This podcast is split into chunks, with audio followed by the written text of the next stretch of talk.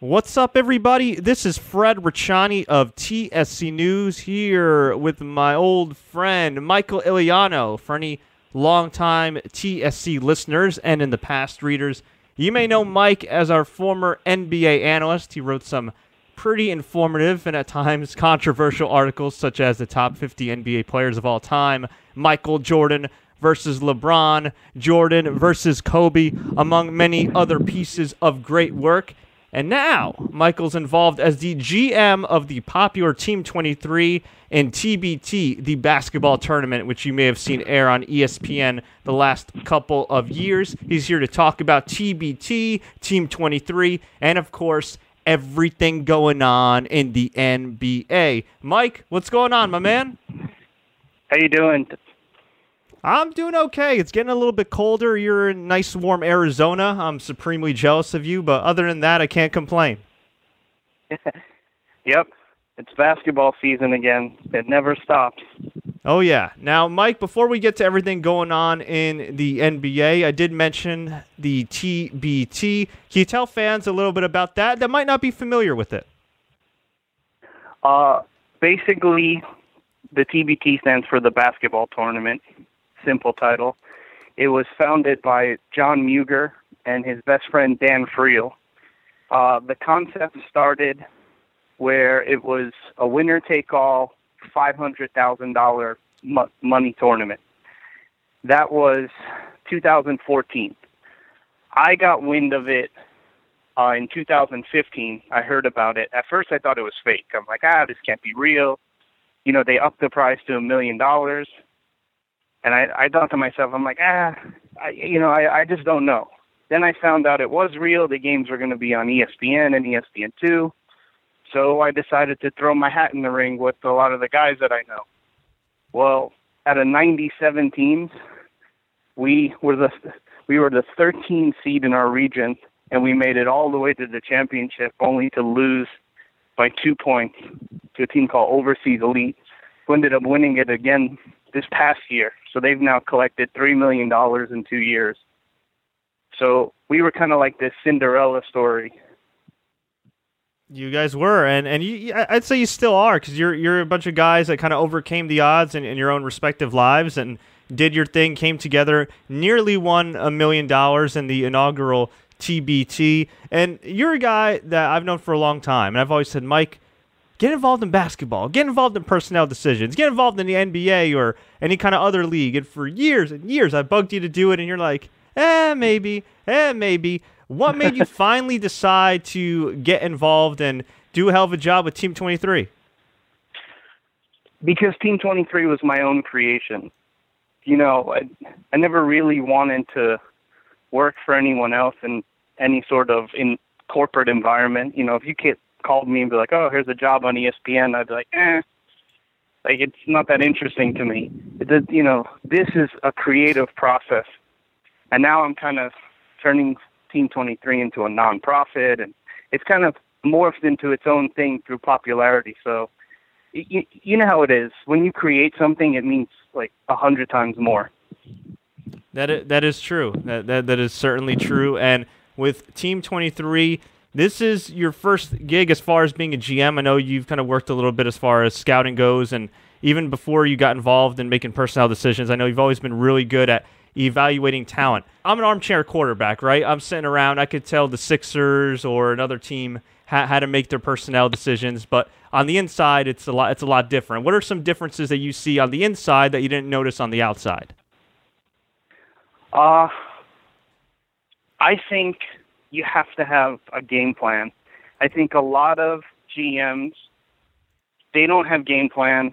You know, especially in the NBA. The the NBA's moniker is, you know, you draft guys based on potential, and then you develop them. You know, especially now guys come out of college one year. It's like you're dealing with a 19 year old kid. I mean, remember how you were mentally at 19 years old.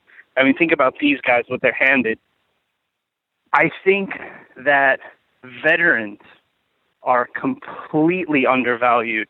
You know, guys who have have been through wars. Like you just see the situation with Jonathan Simmons. You know, for the Spurs, he's 27 years old. I mean, he looked phenomenal on opening night. because that guy he's battle tested. Some guys they don't they don't peak until they're 27, 28. And I think that's one of the biggest mistakes the NBA makes is they're so into development that they don't realize there's a lot of great players that kind of pass them up because of this and it hurts the product of the league. And you, you would think too with the D League, and it looks like they're going to be going towards this direction anyway. But you would think they'd use the D League as you know development. I mean, that's what the D League is for. It's to develop players. So if you have a draft pick and you want somebody to make an immediate impact, I mean, wouldn't you look at some veteran players, or wouldn't you be open to using some players that maybe kind of slip through the cracks, like, like that guy who's 27 years old, 28 years old, maybe somebody that's a little bit younger that's had international experience? Why do you feel like there's such a stigma when it when it comes to veteran players or guys that maybe don't necessarily fit right away? Well, like I said, certain guys they just develop later. Uh, I think the the developmental league. Uh, one agent called it the redheaded stepchild to the old CBA. Like it, it's just the the developmental league. It really kind of serves no purpose. You know, we're we're all pretending that it does because all of these guys get on the job training. All right? mm-hmm. The purpose that the developmental league serves is just a thirty thousand dollar a year paycheck for guys who need it, and and a lot of those guys are just lifetime D League guys, and most of the really good Americans know that I could go to Europe and make six figures, or I can stay here and play in the D League and make nothing. I mean, that's a that's a no brainer. You go to Europe, you know, in a heartbeat. So, what are you really getting out of the D League? Like, it's not quality basketball. You know, they're, they're not sending down young guys the way they do in the minors in baseball. You know, they, they say they do, but I mean, most of those guys, if they're going to play, they're just going to play on their pro team. So the, the D League, it needs to change its format a little. And is there a way immediately that it can change to make it better and actually make it more of kind of like an NBA junior? similar to college basketball or similar to one of the high quality Euro leagues as opposed to being the redheaded stepchild? Or do you think it's just going to take time? I mean, is it as simple as say, hey, increasing the, the minimum salary and encouraging players to go to the D League as opposed to Europe? Or is it going to take a lot more steps than that? It, it, I think off the bat, it takes two things. Off the bat, one thing they're doing right now is they're trying to get every NBA team its own D League affiliate. You know, for a while, there were like four teams that would share one D League team. So, so Adam Silver's making the right moves as far as expanding the D League in that sense. But to your point, you brought up a great point. You do have to pay them a little more. I mean, if you want quality Americans to play there, I mean, you don't have to pay them, you know, seven figures. But with the NBA's new TV deal, if you were to offer guys 80% of what they make in Europe, but they have a chance now to live in the States, I think you'd be surprised how many guys would just want to be home instead of in a, in a foreign country. Oh, I, I agree totally because I've talked to athletes before that have played internationally, you know, variety of sports, and they say, okay, it's great, you know, we get paid well, you know, we get we get our food paid for, travel, a lot of accommodations, but at the end of the day, especially if you're from the states, it's not home. At the end of the day, you you yeah. want to be home. You know, first couple weeks you're playing in Europe, it's like, oh, this is great. The next couple weeks, it's like, man, I'm just I'm just really homesick. I, I really do think that if they gave more incentive, it would encourage more people to play in the D League. And in turn, if salaries were to increase, I don't think we've seen too many cases of this. But could you see some college players or potential college players say, you know what? I know I'm only going to play in college for one year why not get paid to do it and play one or two years in the D League? Could you see any college players potentially doing that? You know, I think that's a bridge that the NBA should consider crossing. I I don't think I'd have a problem with it as long as the NBA had a restriction. They they would tell college players if you commit to doing this, you have to be there the whole year. We can't just bring you up. You know what I mean? Right. And it would actually make the game more exciting. But part of the D League's improvement too is the D League has to get if they're going to do something like that. Now you kind of have to up you know, who guys are learning from. You know what I mean? You have to up your coaches at that point. You have you have to up the whole game because you don't want just the developmental league to just be this open run. Right. Now, as far as TBT goes, you guys have high quality players that have played in the NBA before, at times have currently played in the NBA, as well as people that slipped through the cracks, maybe played in Europe, Asia, all over the world. Do you see TBT in the future not only being a great place for players to apply their craft and make some money, but also serve as a jumpstart to an NBA career or maybe a restart to an NBA career? Well, you know, it's hard for me to say yes or no, but I, I will give you an example of something. Uh, the last two years, you know, one can argue DJ Kennedy. I don't know if you remember him. He played at St. John's. He was arguably the best player in TBT.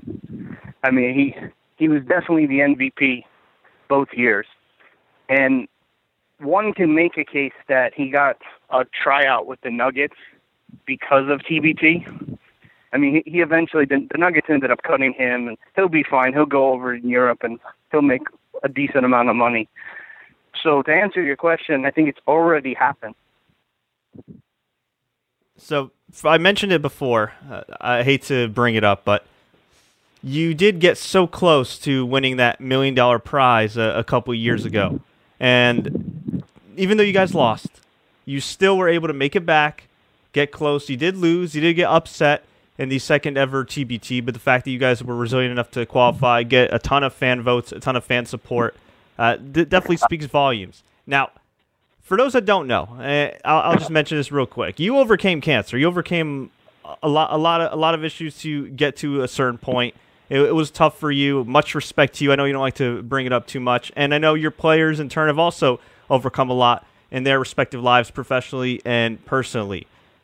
As somebody that's in that management position in terms of not only recruiting players but motivating players, how much work is it to go through all that you guys have been through to come back and to say, you know what, let's try again next year as opposed to throwing in the towel?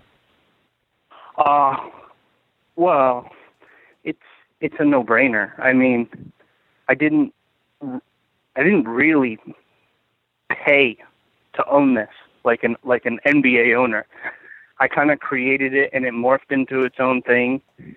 And I'd be foolish not to embrace this every year for the rest of my life. Like, I mean, all you got to do is win the tournament once, and I think we're eight and two overall in our two years doing TBT. We've won eighty percent of our games, which and and the team that beat us this past year was the University of Colorado alumni. They ended up going to the championship. I knew the minute they beat us that they were going to make a deep run. So we lost to two really quality teams. So in in a in a sense, I'm playing with the lottery ticket. Why would I not do this? I gotta say this though, and I tell people this all the time. You know, I was sitting there, I was watching the the Cavs Warriors game seven. You know, the Warriors they won 73 games and they they lost. We all know how that played out. In my mind, losing that million dollars is way harder because those guys are worth so much money. They go to Aruba, they de- they decompress, You know, they go to Vegas. They can do whatever they want. Their lives are built that way. The guys that I had, they needed that money, and it came out in their play. You know, they have families to support.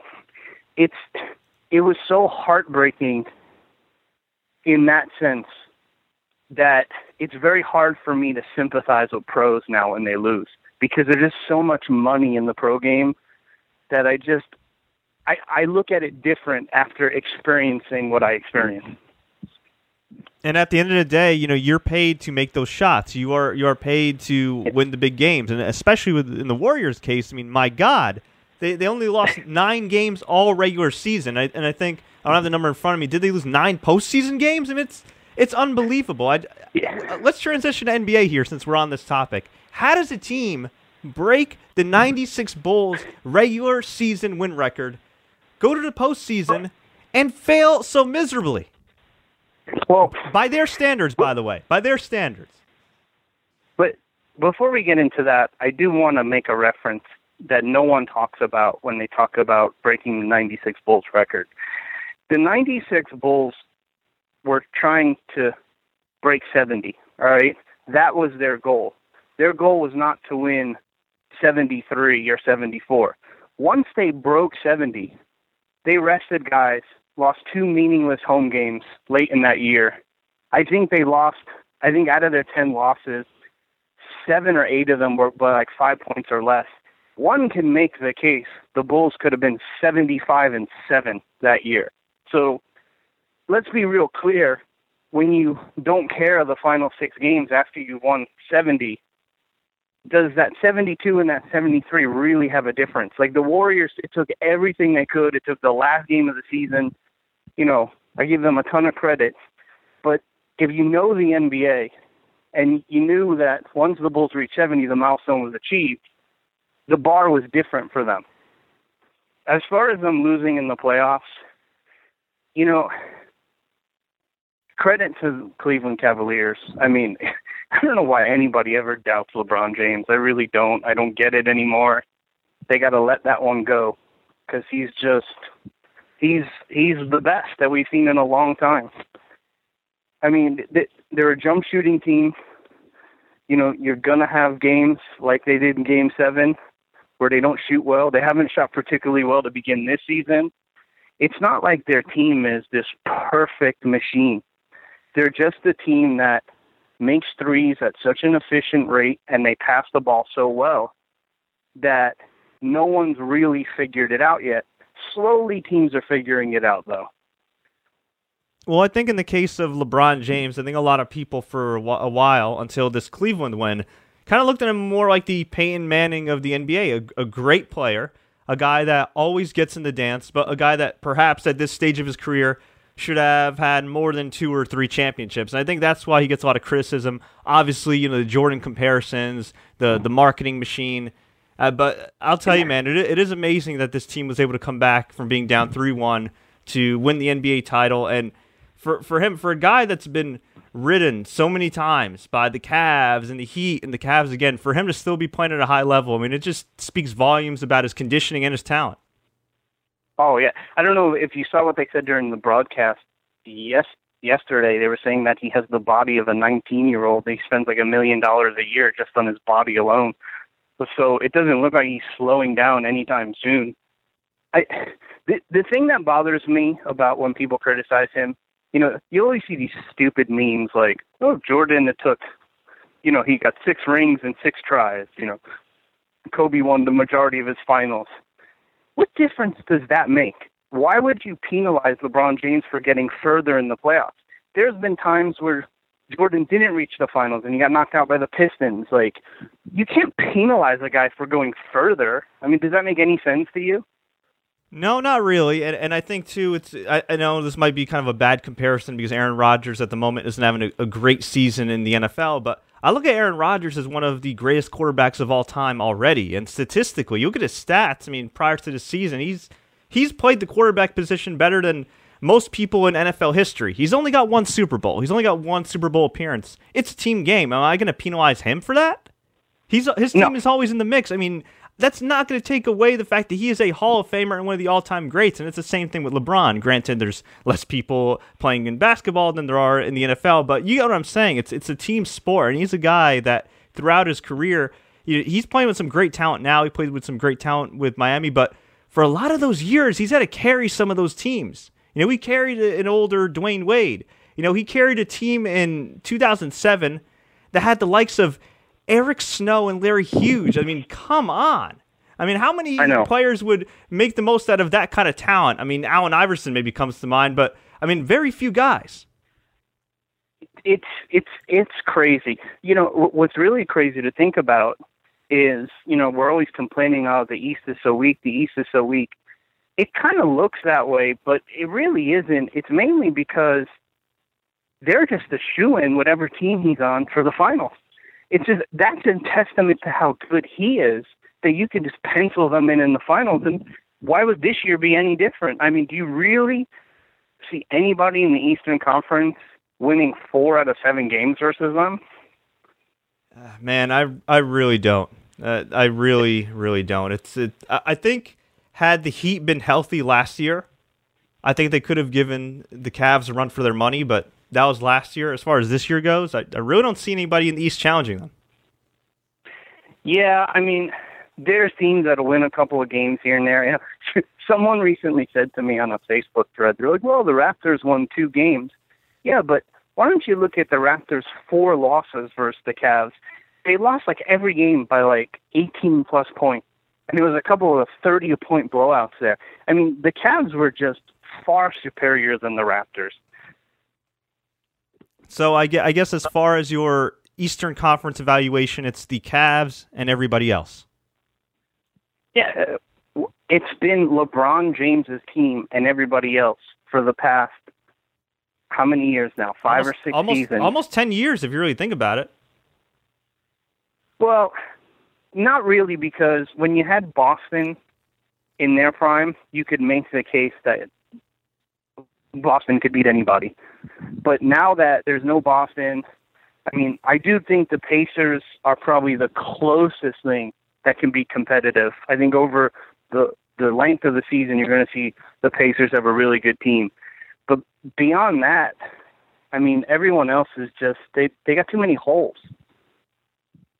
And that is true. Now, on the Western Conference side of things, I'm very interested in hearing your take here because on paper, it should be the Warriors. They just got Kevin Durant, who has been widely criticized for signing with his rival team because of the fact that he was leading 3 1 with OKC Thunder against the Warriors, looking like he was going to go to the NBA Finals for the first time since 2012. And then they lost, and Durant joined the Warriors. And on top of that, there were multiple reports that he was in communication with the Warriors during that time, perhaps prior during that time as well, with them trying to recruit him to the fray. So, are we going to do this? Or are we going to get into Kevin Durant right now? You know what? Let, us let's let's let's not wait. Let's get into Kevin Durant, okay. and, and, and then the rest of the Western Conference. What are your thoughts right. on Durant going to the Warriors, and what are your thoughts on the Warriors' immediate future? Oh boy, I was this close and just not watching the NBA. But there's part of me that's like, I'd love to see them be a train wreck and fall apart.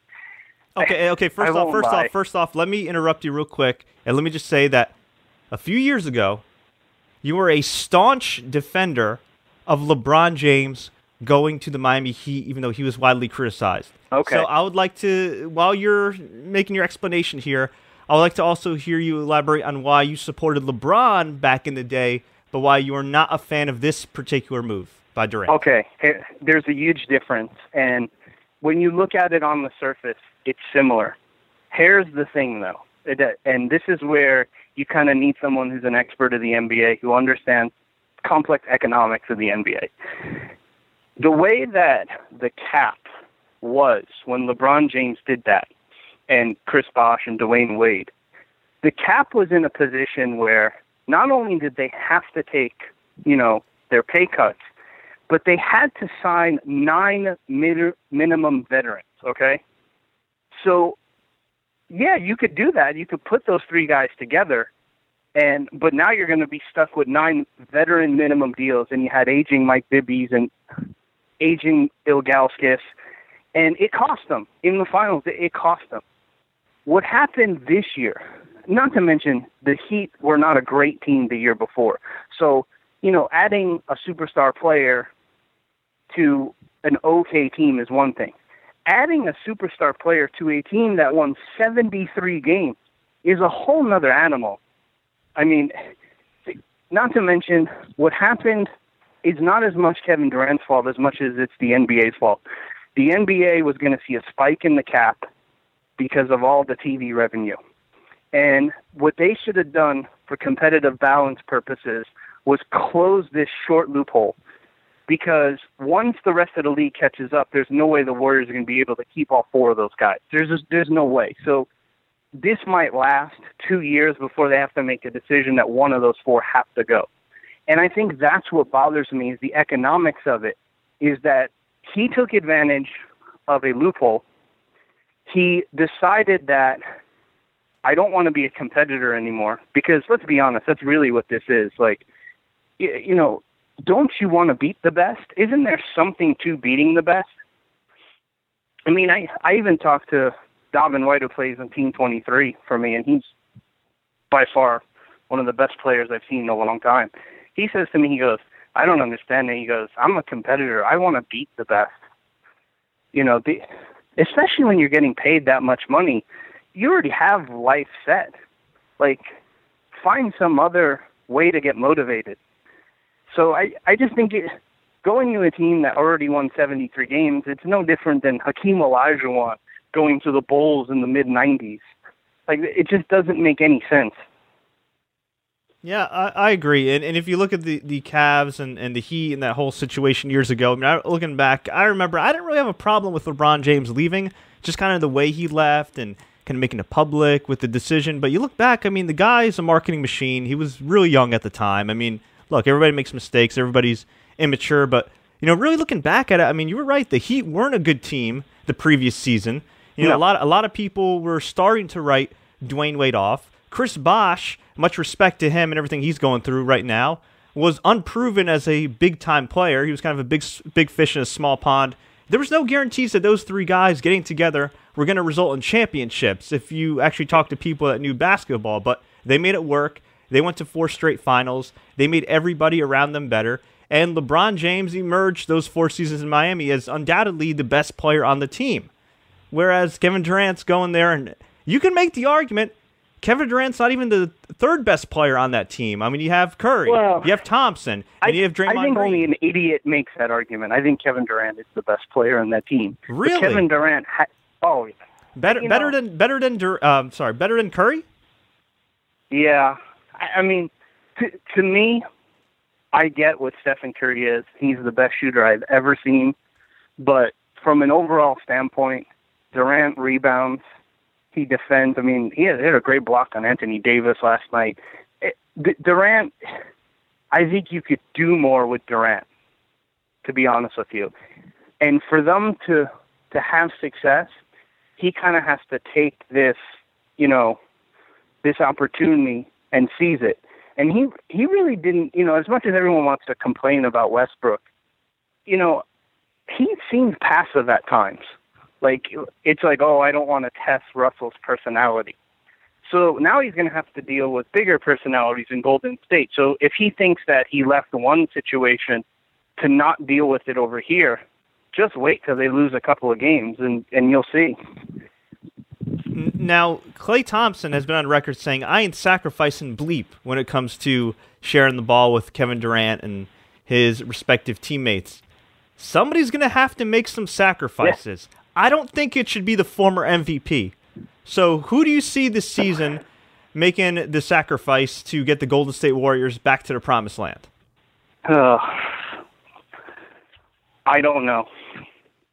I don't know. Okay, better que- honest better question. Who should who should sac- make it more of a sacrifice in order to let Kevin Durant excel and lead this team to the finals? Actually, I, I don't like the question to be honest with you because I think that they could all produce.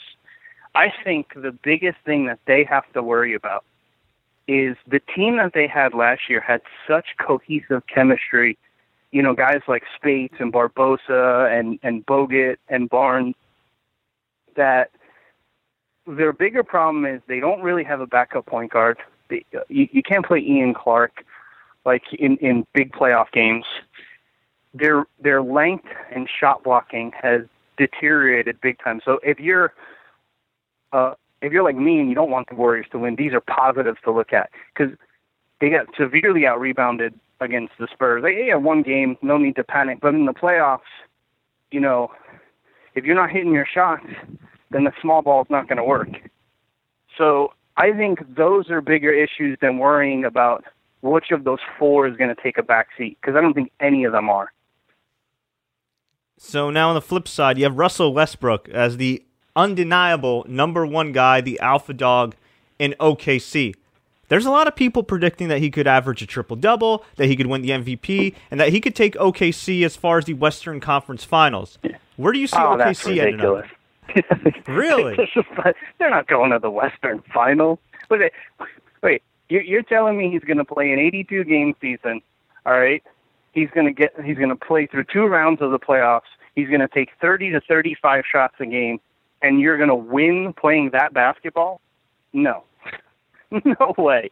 Like th- there's no way that that's happening. They would need to make some sort of deal at the deadline. They're not even close to being a contender in the Western Conference. Wow. Okay. So knowing you, let me guess. Golden State. I think you'd say the Spurs are, are certainly contenders as they are every season. And as far as a third, are we going to do this thing with the Clippers? Are we going to do this thing that we do every year with them? I was actually I was actually going to say Portland, but make a case for the Clippers nah. if you want. Nah, they, you know, as as nice as Portland is, and they do have arguably maybe the best backcourt after Curry and Thompson. If Blake Griffin was healthy in that series and Chris Paul was playing healthy, Portland doesn't stand a chance against the Clippers. But the Clippers' problem is they're just their own worst enemy. You know, the other day they, they went into Portland the other day and they won, and you heard Chris Paul after the game. Oh, we know that we're hated. We want to embrace that. You see, they're too worried about things like that, and they're kind of known as the crybabies of the league. Just go out and play. I I think the Clippers it's almost like they have a self-defeating mechanism that comes out at some point. Well, Charles Barkley uh, has always said that they have the toughness of a flea because their toughest player is Chris Paul, who's only six foot, and and he's insinuated multiple times that you know they're they're mentally weak. Now a lot of people have gotten on him for that criticism, but you see time and time again in the playoffs they they melt down. Yeah, I I, I don't want to like knock Chris Paul because Chris Paul is actually one of my favorite players. I I do agree with Charles in that sense that Chris Paul is he's he's tough. As far as you know, the rest of the team, they, they they've always had a weak bench, and it really got exposed a couple of years ago against the Rockets. You know, this year the bench is a little better. I'm not a big proponent of guys like Jamal Crawford. You know, that I think those guys long term they hurt you more than they help you, but some will argue that with me. So it, it they have holes. They're good, but they have holes. So if it's not L.A. and if it's not Portland, who would you say outside of Golden State and San Antonio is going to emerge as maybe that dark horse contender in the Western Conference? Well, it, it is LA. they just they just have less holes than everybody else in the West. I mean, I I don't think anybody else is really in that conversation. I mean, I'll never support a team that has a Mike D'Antoni system unless it has Steve Nash. Like if, if you have Steve Nash and D'Antoni, you could survive and be good. So there's the Rockets are pretending that Mark Cuban he doesn't seem to understand how to put actual teams together with chemistry. He just loves to just sign any free agent out there and overpay them. So I don't I don't believe in the Mavs. I mean, I think that the Jazz are an upcoming team. They just got to get healthy first. They, one of their biggest problems was they didn't have a point guard for a while. Now they have George Hill, but other, you know, it's pretty much a a three horse race in the West and a four horse race in the whole league. Is there any player that you could see emerging as one of the top 10 best in the NBA? I have a feeling you might say Anthony Davis, but he's a guy that people have pegged as a potential top 10 player for the last couple of years. Is there anybody that's truly under the radar that you see emerging this season? Uh, you mean someone who hasn't already shown signs of like greatness? Maybe somebody, mean, cause, cause, maybe maybe somebody that's shown signs but doesn't get the media love that an Anthony Davis or a Karl-Anthony Towns has gotten. Uh, I don't know. That one I got to think about. Okay, well, we'll, I, we'll I, I, w- I would actually say Karl-Anthony Towns, to be honest with you. Okay. And for anybody that doesn't watch Minnesota games and doesn't have NBA League Pass like you, why would you say Karl-Anthony Towns? Because there's nothing on the floor he can't do. It's very similar to Anthony Davis. He can block shots. He can rebound like a beast. He can step out and make shots. I mean, he could play pick and roll. He's just he's complete you know, he, he him and Anthony Davis are ushering in the new type of great big men. And playing under Tom Thibodeau, there's no way he's not going to get better because he's going to learn team defensive concepts. He's going to have Tom Thibodeau's hoarse voice screaming at him every game. I can't I can't imagine him not improving unless he gets hurt. Do you see this as the year where Minnesota finally returns to their playoffs? I feel like the, the, last few seasons has been so many false starts. Oh, they got Ricky Rubio. Oh, they got this guy. Oh, Kevin Love is, is doing great. He's he's playing amazing. They're finally going to get to the playoffs, and then every year down the stretch, just whether it be injuries or bad luck or bad player, what have you, they're out of the tournament again. Do you see this finally being the year where they qualify? I think they'll be in the race. I don't know if they'll make it, but I definitely think come game 70, they'll be in the conversation. I just think Tom Thibodeau, that much of Tom Thibodeau, I, trust me as a Bulls fan, because Fred Hoiberg drives me insane. I want to punch my TV at times. How much I miss Tom Thibodeau. and it's, at- it's not even. He's it's leaps and bounds how much they learn from him. And obviously, for the Bulls, it is unfortunate to some Bulls fans like yourself that Tom Thibodeau is no longer with Chicago. They got Fred Hoiberg, they got D Wade, they got Rondo. They're a new look team. Do you see the Bulls getting to the playoffs and making some noise? Sure, but can they beat Cleveland? No. Yeah, the the Bulls the Bulls are an enigma because they have three guys in Rondo, Wade, and Butler that have kind of been through wars. And you can't really underestimate that. I mean, Vegas had their win total at like 38, and I was like, that's a little low. I mean, they're not that bad. They're, they're probably a 45 win team easily. But they, they have some holes too. Uh, mainly it's Fred Hoiberg. Fred Hoiberg, he's just, he's his own worst enemy. So you, do you think Thibs got a bad rap because everybody said, "Oh, he wears down his players. Oh, he's he's a great coach, but, he, but he's somebody that you don't want to trust with your superstar because you know they're going to get worn down. He doesn't know when to rest." But you, you look at Derrick Rose, you look at Noah. I mean, those guys have been injury prone for a long time. They definitely aren't the same players. I mean, can you really put all of that on Thibs? No, that's ridiculous. Like some guy's body is built like glass, and like, and it's Tom Thibodeau's fault. I mean, Tom Thibodeau's job as a coach is to get in there and max his players. And I, trust me, I watched Bulls games for the last five years. There's been plenty of times that the Bulls have overused their bench. I, I just think that that's it's nonsense. It makes no sense. It's, funny, in a, in a way, everybody was complaining about Thibs. In a lot of ways, people were complaining about Tom Coughlin with the Giants. Oh, he's the problem. You know, he's he's like getting most of these players. They they get they get rid of both guys, and then you look at these two teams, the Giants, and you and you look at the the Bulls, and it's like, well, I don't think the head coach was the problem. No, you know, there was another team in, in sports that did the same thing, the San Francisco 49ers. In fact, if you actually mirror the 49ers over the last couple of years and the Bulls, there's a lot of similarities in the way that they treated their coach. You know, they had their shots to win, they they couldn't do it it's it just it's what happens in sports. I mean, it's not a knock on Tom Coughlin or Tom Thibodeau or any of these guys. They're just sometimes the, the team just wants to move on and they make an excuse for it. Yeah, they the the coach is going to get the blame. You can't always fire the players. You can trade them, but usually it's, it's the coach and the GM are, that are first that are going to go. You're in Arizona. You got the Suns who have had some bad luck post Steve Nash. Do you see him getting back to relevance anytime soon? No.